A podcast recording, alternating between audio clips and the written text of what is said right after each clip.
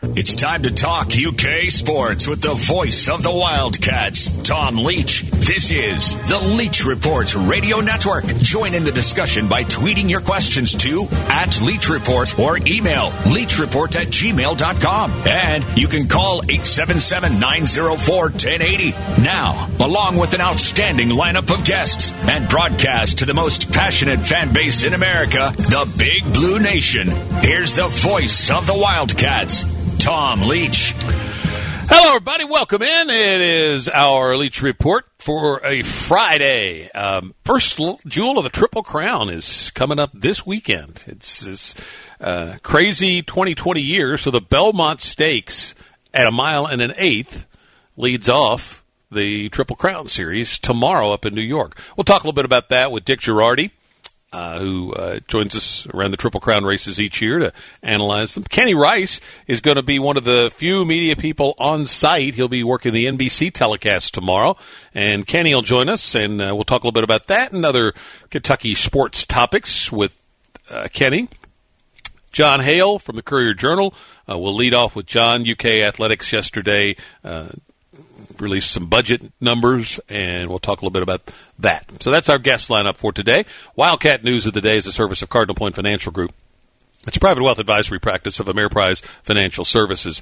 The UK athletics budget proposal released yesterday calls for a 17% reduction in, uh, in the budget. Lots of travel cuts. Not surprisingly, that's an area that could, uh, I think, probably more readily more easily be trimmed. Uh, it projects a decrease in ticket revenue of almost $5.7 million. The latest top 100 from Sam Vecenie of The Athletic is out, and there are a lot of draft projections you can look at, so you can make a decision on uh, who you put some value on. The early ones, like way back there at the start of the college season, uh, pay no attention to. Uh, when they get closer to the actual draft, some reporters that uh, I give, you know, I think have credibility for me anyway. Um, I will pay attention. So this one will pass along just for your consideration. Tyrese Maxey projected 13, Immanuel Quickley 49, uh, Nick Richards 66, Ashton Hagans 67. If those numbers prove accurate, that would be just outside the second round for those two guys. I really think uh, the Kentucky veteran guys, uh, Q and uh, Nick and Ashton, uh, are hurt by the inability to meet with um, the NBA teams to do workouts. Tyrese is going to be a lottery pick, so he's he's fine.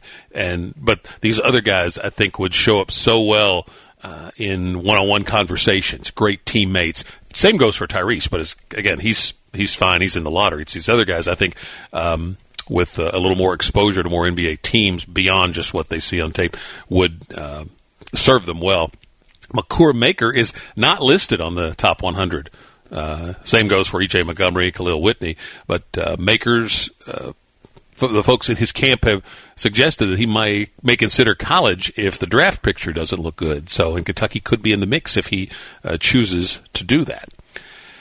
The NFL Players Association and uh, card maker Panini have released their 2020 rookie premier class, and their top 42 prospects include Kentucky's Lynn Bowden, now of the Raiders.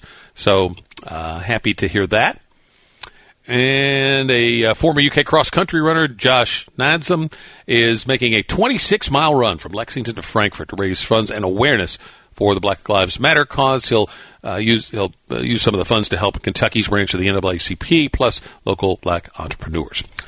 Links to the stories that we talk about can be found on the Bud Light Leach Report page at TomLeachKY.com. Heading to a break, Jon Hale will join us from the CJ when we come right back. It's the Leach Report Radio Network.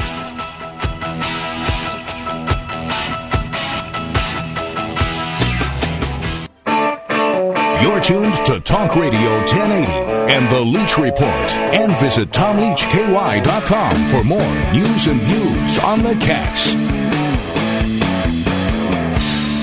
Guests on the show come to you via the KentuckyHempWorks.com hotline, and that's where we go to bring on Jon Hale from the Courier Journal at courier-journal.com. Um, and Jon has a story up there about the UK athletics budget proposal that came out yesterday. Jon, what were the most uh, interesting storylines, I guess is maybe the term we'll use, that came out of that for you? Yeah, for me, it, it starts with the idea that I, I think it's fair to call this Kentucky's kind of best case budget at this point in time. Uh, because, as Mitch Barnhart told the athletics committee yesterday, their budgeting, this budget is built around the idea that they're going to play games as scheduled with fans. And we all know that there's a lot of questions still to be answered about that. And Mitch acknowledged it. They are planning for many, many other contingencies. Uh, I assume that means including no fans or limited fans. Uh, but he's not going to speculate on any hypotheticals at this point. They're going to, you know, proceed as if the season will be played as normal. And if it's not, then adjust from there. So when you look at it off the top, you see the, they did budget for something close to $6 million loss in, in ticket revenue just based on the idea that some people probably aren't going to be able to buy tickets that have in the past uh, because of the way the economy is right now. Uh, and also some people probably aren't going to be comfortable coming to games just because of the state of the virus, uh, even if they're allowed there. So that's the small ticket um, cost there. And even allowing for the fact that, that, that in this budget it's built around the idea fans will be at games, they still cut uh, 17% from this third of the budget. It's they didn't cut any staff, uh, they didn't cut any player, student athlete welfare things. There's a whole third of the budget that's you know, uh, contractual agreements that they can't cut, like the Rupp Arena lease or the money they give back to the university for scholarships. Uh, from this other third, though, they cut 17%, which the biggest cut comes from uh, team travel. So the bas- men's basketball team, the women's basketball team, the football team are still going to charter some trips on charter flights, is what they said yesterday, but basically every other sport is either going to be uh, traveling to games by bus or commercial flight, which is a big change from what they've done in the past. Yeah, probably a, a good many more bus trips, I would imagine, you know. Anything yeah, drivable. That, um, Mitch basically said is is a six hour radius around Lexington. It's probably going to be busing at this point. Uh, and the idea that, that they mentioned yesterday too is if you're going by bus, uh, especially if you're waiting on commercial flights, this may be a situation where teams actually add a day or a night to their road trip. So, uh, you know this as well as anybody that a lot of times after a Sunday game, especially for basketball football, they're back in Lexington, you know, two or three hours after the game because they've got a a charter flight. So for the teams that aren't allowed to do those flights now, they may have to stay in a hotel at whatever city they're in on Sunday night, then get up Monday morning uh, and take a commercial flight, which means they might miss class on Monday and all these other scenarios that are going to be brought into it that, that they normally don't have to deal with. Yeah, it's it's a lot. One one change affects maybe multiple things elsewhere. Like the you know say you may have to adjust for you know missing more class time, things yeah, like that. Absolutely, and Mitch noted yesterday that this that's one area where it's probably good that uh, they spent the uh, most of the semester, the second half of the spring semester, doing virtual learning, uh, and it appears with the university's plan they put out uh, earlier this week for coming back to school, they're going to have to have that virtual learning component in there, even with on-campus classes for you know students who have medical issues or whatever else that prevents them from being in person. So maybe it's a scenario where some of those athletes can do the virtual learning on those classes they might have missed, and it won't be the huge hit as possible, but it adds fatigue. Uh, he mentioned that you know it might affect performance on on the court, on the field at times, because that's one of the reasons they've done all these charter flights before. Is if you make it as easy as possible for your athletes and they get to sleep in their own beds, you probably perform better. That may be a, a scenario where we see some of this affect just their play and fatigue and all those other things. I doubt this will uh, probably affect UK football, but I know a lot, and I've seen some schools Oregon State, excuse me, Oregon State was one I just saw that they won't uh, stay in a, a, local hotel the night before a home game, which teams, football teams, typically do uh, for all their meetings and to make sure guys, you know, don't get be anywhere they shouldn't be, etc. And uh, you know, I, I, my guess is that'll probably in, in an SEC school that'll probably uh, survive, but uh, a lot of places may cut that yeah, I mean that's another part of this whole you know team travel issues. Uh, they cut from staff travel for recruiting. Obviously, they're not allowed to travel right now for recruiting, so that helps save some money off the bat. But I think even uh, after it, it, the dead period gets lifted, Mitch noted that they've learned so much about recruiting via Zoom uh, that that's going to be something that sticks with well, I think most of the athletic department moving forward to some extent. Uh, so that's one area. It is, and, and you mentioned the SEC school factor there. I think that's important to note that just with the amount of money that the league gets from the TV deal on the SEC network and all those things, the fact that Kentucky is one of you know a dozen or so athletic departments in the country before all this that was self sufficient puts them in a much better financial situation to handle all this. uh, than some other schools. And another example of that is you've seen some schools say big numbers it's going to cost to, for the, just for the scholarships for the spring sports athletes that you were granted an extra year of eligibility. Uh, Kentucky already has in their budget five years for all their athletes to complete their degree, even though they can only play four years. They ought to, they already oh. get five years of scholarships, so that's an area they didn't really have to add any extra money to the budget because they already had that accounted for. Lastly, we'll get chat on this. Uh, do you get the sense that they have already their contingencies for for fans, or because this thing is still changing, or surges going on right now, that those decisions may not come. You know, those that planning may not start until sometime in July. No, I think they are planning. I don't think they've made any final decisions for those. Uh, Mitch has been very adamant throughout this that he doesn't want to speculate on hypotheticals. I mean, I know I requested him for an interview, you know, back in April, just when we were writing all sorts of stories about the financial picture, and, and he was clear then that he didn't think there was any value in speculating. You can understand that uh, why he might take that that route. And he got asked yesterday by an athletics committee meeting uh, member to, to clarify the tickets. If if this loss they were budgeting was because there weren't going to be fans there, or if it was just the you know financial situation or whatever. And he said, you know, just because we're not speculating, don't think that means we're not preparing. We are preparing for everything, and if if we have to adapt, we'll be ready to do it. So I think they are already having those conversations. They probably just ha- won't finalize any of that until they know they have to. Jon Hale, thanks for the time. Have a good weekend. Anytime. Thanks for having me. At Jon Hale underscore CJ on Twitter. We'll get to a break. Dick Jerardi talking about the Belmont Stakes when we come right back on the Leach Report Radio Network.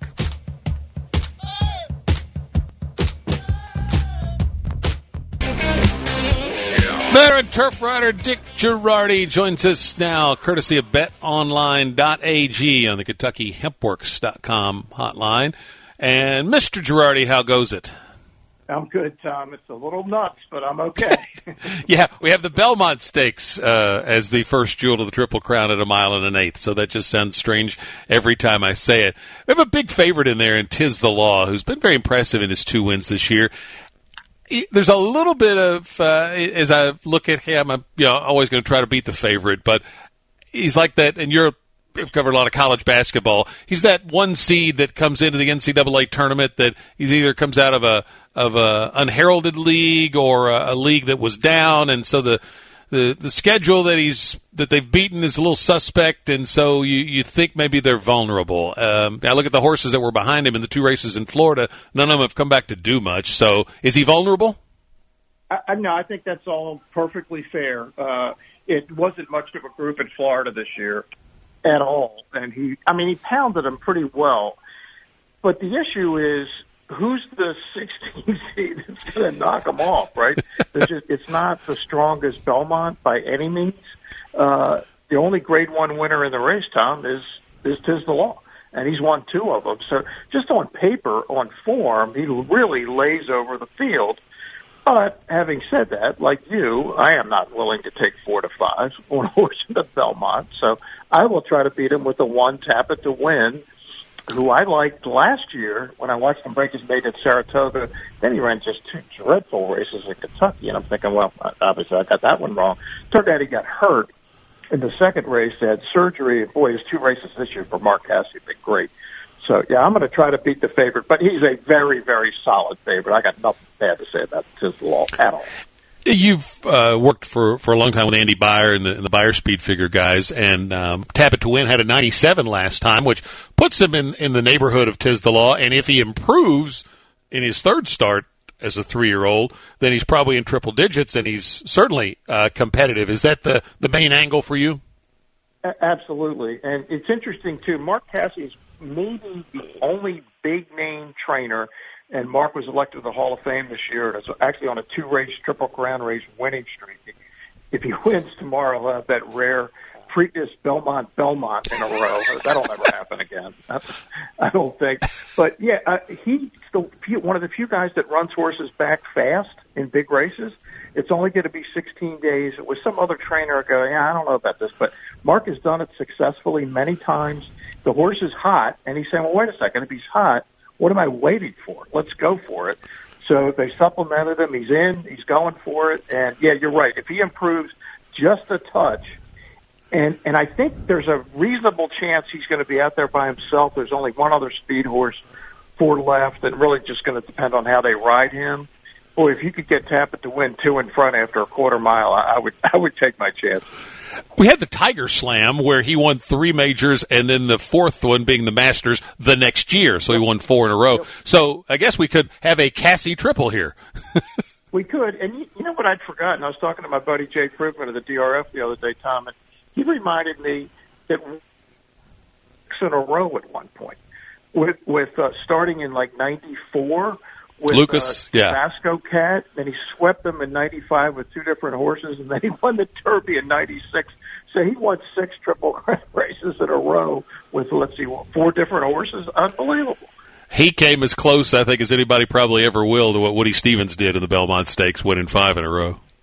Yep. Yeah, no, that's that's just those are two feats that I don't think I don't think will be topped. Of course, we never thought anybody win two triple crowns either, and we saw Bob Baffert do that. So there's been some wild stuff going on here the last 20, 25 years. For casual racing fans uh, at Belmont Park, it is a track that is a mile and a half around, uh, much larger than most. So a mile and an eighth race is only one turn. They have a long run down the backstretch, around the turn, and down the stretch. And so I would think that that plays to Tap It to Win. Does it? Is it a concern at all for Tiz the Law going from two two turn races now back to running around one? Yeah, it could be. It's interesting because he he won the Champagne at Belmont last October. That's a one turn mile. Obviously, just it starts a little further up the backstretch, an eighth of a mile up the backstretch, but yeah, I, it potentially could be, depending on what kind of trip he gets. I think um, Barclay Tagg. I know he said he wanted between five and seven. He got the eight, which to me is a great post. If you watch Tiz the Law's races, in fact, the race he lost at Churchill, he just doesn't like to run inside horses. At least he doesn't seem comfortable to me. So I would think the eight post is actually going to be fine. And he looks to me like he's maybe sitting fourth early on, third or fourth behind the behind the speed and in a pretty good spot. Uh, but yeah, I do think it potentially gives a horse like Tap It to Win, who to me is the horse with the biggest upside in the race. I'm just hoping it's tomorrow uh, that he yeah. shows it. Uh, but it, it gives Tap It to Win at least that tactical advantage that at some point you're going to have to come and come and catch him. Anybody else that's worth uh, taking a look at, if not to win, that uh, for exotic players? Yeah, the other two that interest me are the nine Doctor Post. I think he's the better of the two Pletcher horses. He's also got uh, five Farmington Road, who's just a, a dead closer, just comes from just too far back for me. I like Doctor Post. The second race back, uh, the the maiden race, I thought was really impressive. Then his his minor stakes win was solid, and he's got Irad Ortiz, who's just been riding out of his mind for I don't know four years now. I mean, the guy's just incredible. And the ten pneumatic is I think he's going to be about 10 on the, probably when the betting is finished, about 10 to 1. This is the Asmussen Ricardo Santana combination, which has just been huge in big races lately. And I know you know this from being down in Kentucky, Tom, but if Maxfield was in this race, he would be a solid second choice. Yeah. Um, of course, Maxfield unfortunately got hurt. He's, he's, com- he's completely out of the Triple Crown. Uh, but Pneumatic was only beaten a length and three quarters to Maxfield and the Matt Winn at Churchill. And I think that race, if he can come back to that, that's good enough to get him in the top three. So.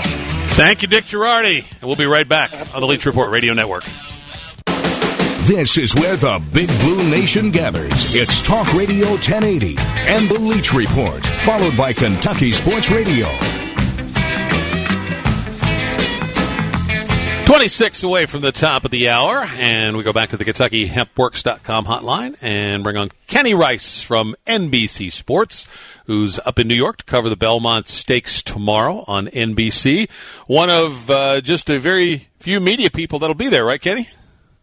Tom, good to be back with you. Yeah, there's yes. only going to be a, a limited number, maybe a dozen or so. Uh, there'll be a few track personnel there, of course. Uh, there's only Britney Eurton and I are the only two reporters, and uh, Tom, uh, you know, and Tom, I guess, uh, I guess if you did the math, probably maybe 35, 40 people will be watching this race as it unfolds live at the track.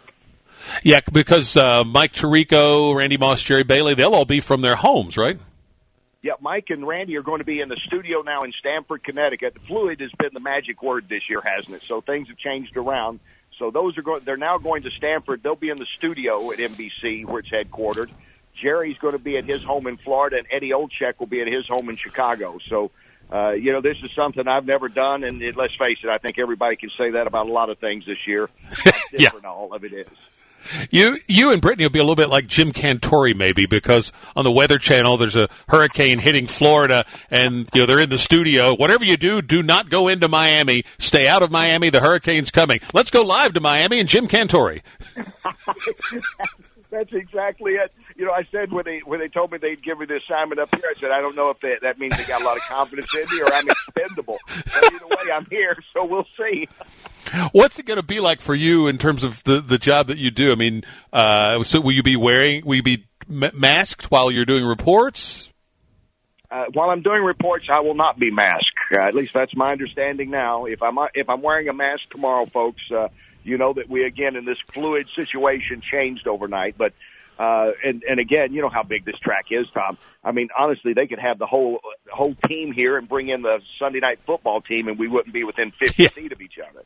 Uh, but uh, so no, if when the reports, however, uh, when we do interviews, we'll have a, a six a microphone on a on a s- extending stick, you know, a boom mic. It'll go six feet, and I will do my interviews like with Doug O'Neill and Barclay Tagg tomorrow, uh, wearing my mask, standing six feet away from them, and uh, trying not to yell at them, as you know, you have a tendency sometimes when you're that far away from people. But uh, uh, that that's going to be different. Uh, every, everything's different. I saw Todd Pletcher. I was talking to him last night, and uh, you know he has two in this race, and he, he had experienced it in the Florida Derby where there's no fans, and he was telling me, he said, you know, at, at times, said you look around, I, I wouldn't even mind having some people boo me just to have some people there, you know, cheers or boos. We just welcome anything that anybody might have to say. It's it's pretty lonely and quiet down there in the paddock. You'd especially miss that in New York. The boo. Oh yeah, as you know, and, and you The know, New York fans. Yeah, you know, I mean, the you know, they're they're stacked like six, seven deep sometimes. Uh, you know, even more than that for the Triple Crown on the line. And when those horses walk about 300 yards from the barn and come through that tunnel, and then first start emerging, and the crowd's all screaming and cheering. Uh, it, it's just a it's a great sight. It's one of the best things in sports is that moment. And of course, uh, that moment will not be existing this year. Horses come over, but uh, except for Britney and me, uh, it'll just be the grooms and the trainers uh, awaiting the jockeys as we all get to the paddock. We'll inch start inching back, I guess, here to uh, some level of fan attendance. NASCAR uh, had a little bit, I think, already. PGA Tour, I think, maybe in their fifth week back, is going to have some fans. And uh, I read yesterday where a story where uh, Churchill has presented their plan for their September meet to the governor's office, which obviously includes the Derby, and um, it it it feels like, which will be also the opening of college football weekend. It feels like to me it, uh, that we're trending in the direction of having some level of fans for the say for the Derby. I don't think it'll be 150,000, but you know, a racetrack is is partitioned off. There's a lot of different, you know, there's suites, there's boxes, there's it's easy to separate people and plus it's a big physical plant there at Churchill, kind of like Belmont that I don't know, 20, 30, maybe 50,000 at the Derby? Could it be that many? You know, Tom, to me, and again, yeah, you know, everybody's so sensitive. I want to be serious. You know, I'm not being flippant about this, but to me, it makes total sense because, again, as big as Churchill Downs is, you could set a lot of people in there, and and they would be a good ten feet away from each other. And like you say, I don't think forty or fifty would be out of the question for for the Derby. Uh, I think there's some hope. Uh, talking with some of the people up here, you know, they were asking me, it's amazing how people, you know, they watch all the news cycles and keep up with everything. They're aware that Kentucky is going to have a state fair this year. And uh, they wanted to know if that meant that maybe that might translate over that there would be people at the Derby. And I, I said, I think that's the hope.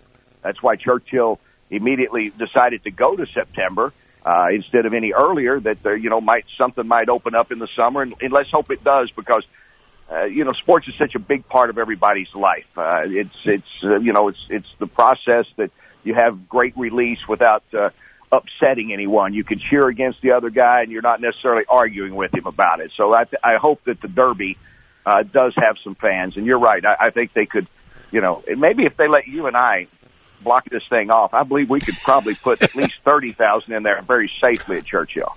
I think so. I, that that sounds very reasonable uh, to me. Uh, we're ch- chatting with Kenny Rice from NBC Sports. You'll see him on the coverage tomorrow. What time do you guys start Eastern? Uh, we will go on the air at two forty-five Eastern, two forty-five till six o'clock tomorrow night. Uh, we'll get, come right back and uh, chat a little more with Kenny Rice here in, on the Leach Report Radio Network when we return. This is the Leach Report on Talk Radio 1080. You can interact with the show via Twitter at Leach Report. Now, here's Tom. Back with Kenny Rice of NBC Sports on the KentuckyHempWorks.com hotline. He's up in New York to cover the Belmont Stakes tomorrow. Coverage will start at 2:45 Eastern on NBC. One of the events, unfortunately, we lost was the boys' Sweet 16, and always enjoy seeing you and, and your dad there every year. Um, first of all, how's your dad doing? Yeah, well, thank you for asking. That's so nice. He's 91 years old. God bless, and he's doing great. And he always listens to you. So happy early Father's Day, Reginald Rice. And uh, there you he go. Had, he had to go to the doctor recently. He pulled muscle lifting weights. Okay. That's oh my goodness! Good for him. Yeah. I'm, I'm, I'm, I'm so, I'm, I'm, you know, I'm just, uh, I just sort of sat in the shadows over there, Tom, saying, "Wow, that was, that was tough." Ninety-one and pulled a muscle lifting weights. Yeah, yeah, he's got his dumbbells. He does his fly curls and you know his arm curls. That's an old coal miner. You know, they just keep working. They just don't stop working. I think tough as nails. Uh, yeah. Uh, you guys, how, how many years? What's your streak now of Sweet Sixteens? Well, Dad goes back to 46. He saw the first one there. I think Breck Training won it that year. I may be wrong on that. I have to look. And I remember he talked a lot about that undefeated Brewers team. He saw all those. He missed some time when he was in the Army and a couple of things back home, family illnesses and deals. But we think he's only missed about five state tournaments since 46. My first one was in 64. Uh, and I remember, uh, that really going to Memorial Coliseum, you know, the excitement of being there and seeing it and and the stretch of Kentucky's NCAA tournament runs, Tom, in the '90s, I missed probably about four state tournaments because of that. And uh, so, so I guess I've seen almost every one since '64. My goodness, I don't want to be that guy sitting on the porch saying, "Let me tell you about the day." But I was fortunate to see guys like Wes Unseld and Butch Beard play, and uh, you know Mike Casey, and uh, just Darrell Griffith, Ron King. I saw some great players uh, come through the state of Kentucky in the '60s and '70s. Uh, Kenny Rice with us from uh, NBC Sports um, for many years. Uh, covered UK sports and Kentucky sports here on uh, WKY or WTVQ TV in Lexington. And um, when you were covering the, the Cats, you saw a lot of different football coaches come through here and, and try to get this program to a higher level. And uh, some got close, some made it for a while. Um, what's your take on what Mark Stoops is doing? I, I'm a big fan of the way that Mark is building the program, and building is the key word. I mean, as you know, Tom, uh, you know, I, uh, it's uh, been a situation at Kentucky for many years where, yeah, we're building, we're going to do great things, and, and you know, they got carried away. Yeah, we're going to win championships. I think Mark has done it the right way in in getting a in getting some players in here. I mean, let's look at it. My goodness, you know, Kentucky, we can talk about draft picks now. How many times have you talked about maybe even first round draft picks like a Josh Allen? Uh, it's been a long time. You know, there were there were you know people that came and went that were great players, just like an individual. But now you're talking about linemen being looked at, uh, guys making all SEC teams that are in the trenches where it's where the game's won, in my opinion. And uh, and now look at who Kentucky beats out.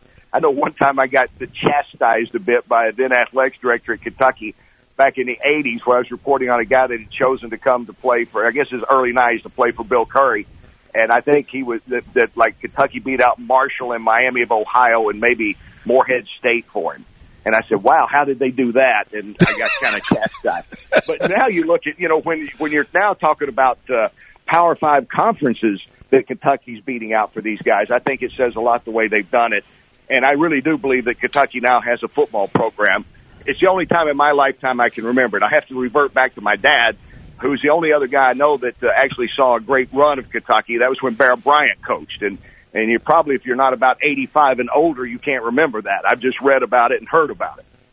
I ran into Mitch. We were out in Vegas for the basketball games in December, and it was National Signing Day.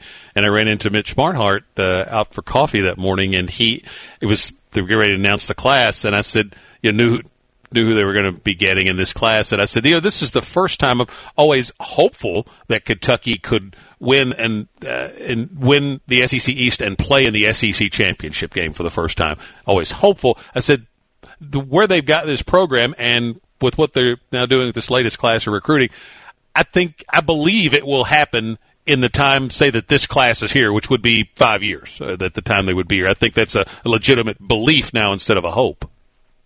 No, I think you're exactly right, and and you know that's the thing. There there is a belief now that you you summed it up. That should be their new slogan, seriously, because in the past it was hope, and and let's face it, for most of the hope went away by the first part of October, and they started talking about who Kentucky basketball is going to have and all that. But uh, you know now you actually talk about the entire season, and that's something that really hasn't been done. And people that are you know, under 30 years old, 35 years old, they have no clue that this used to, you know, that this was the way it was been at Kentucky for years. You know, the joke was everybody left by the third quarter. And now they're staying around and now they're being competitive and, you know, now you can feel some heartbreak. It's not always a good thing, but maybe in some ways it's positive where, you know, they almost did something. Uh, where in the past you didn't think Kentucky would have a shot at maybe knocking off of Florida or Tennessee. You know, there's a big stretch there where you just didn't know. Rich Brooks, give him credit. He had some nice successes, but, uh, nobody in my lifetime has, has had this consistency that Mark Stoops has now. You know, he's going to bowl games. He's winning bowl games.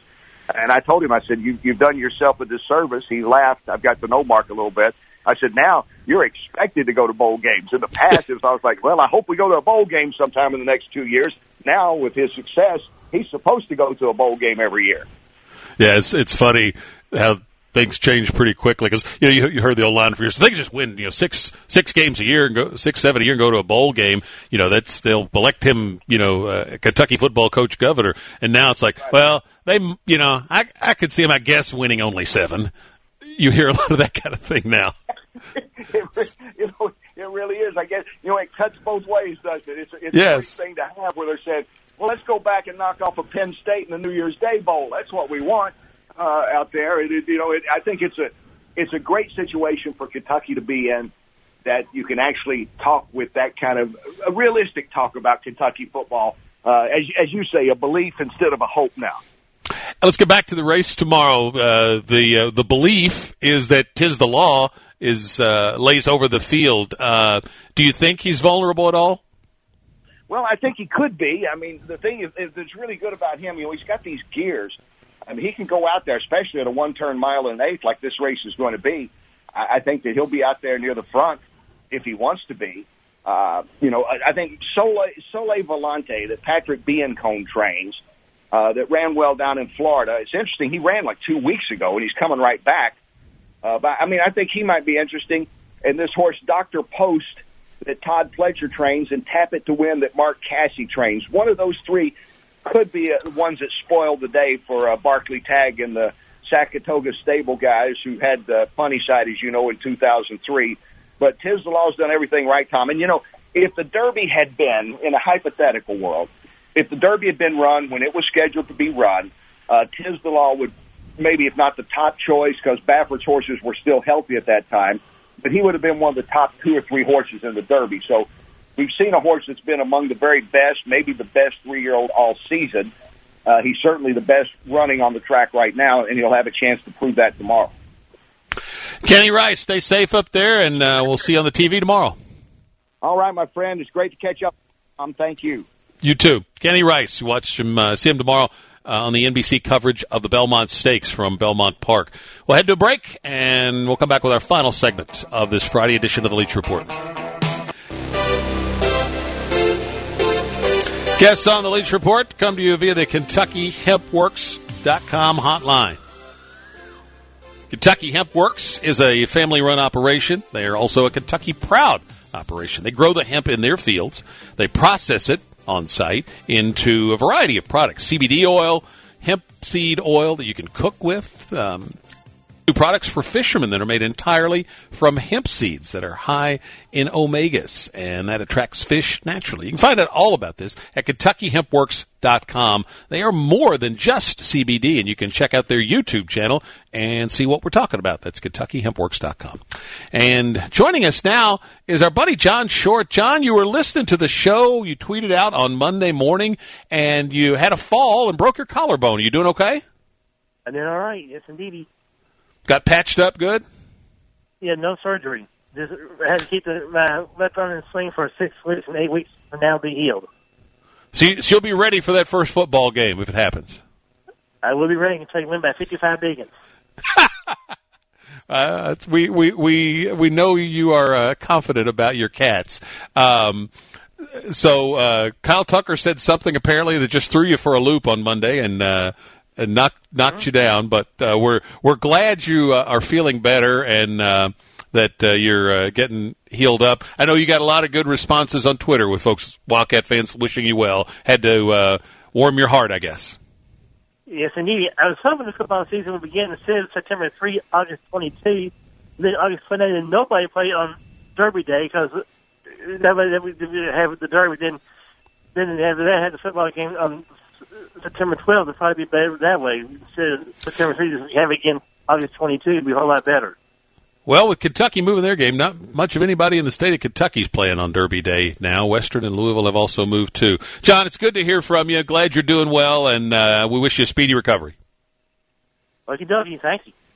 And is our buddy John Short joining us here on the Leach Report. Uh, this day in Wildcat history, 1984. It was this day that in the NBA draft, Portland, well, the, uh, first draft pick went to Houston. They took Hakeem Olajuwon.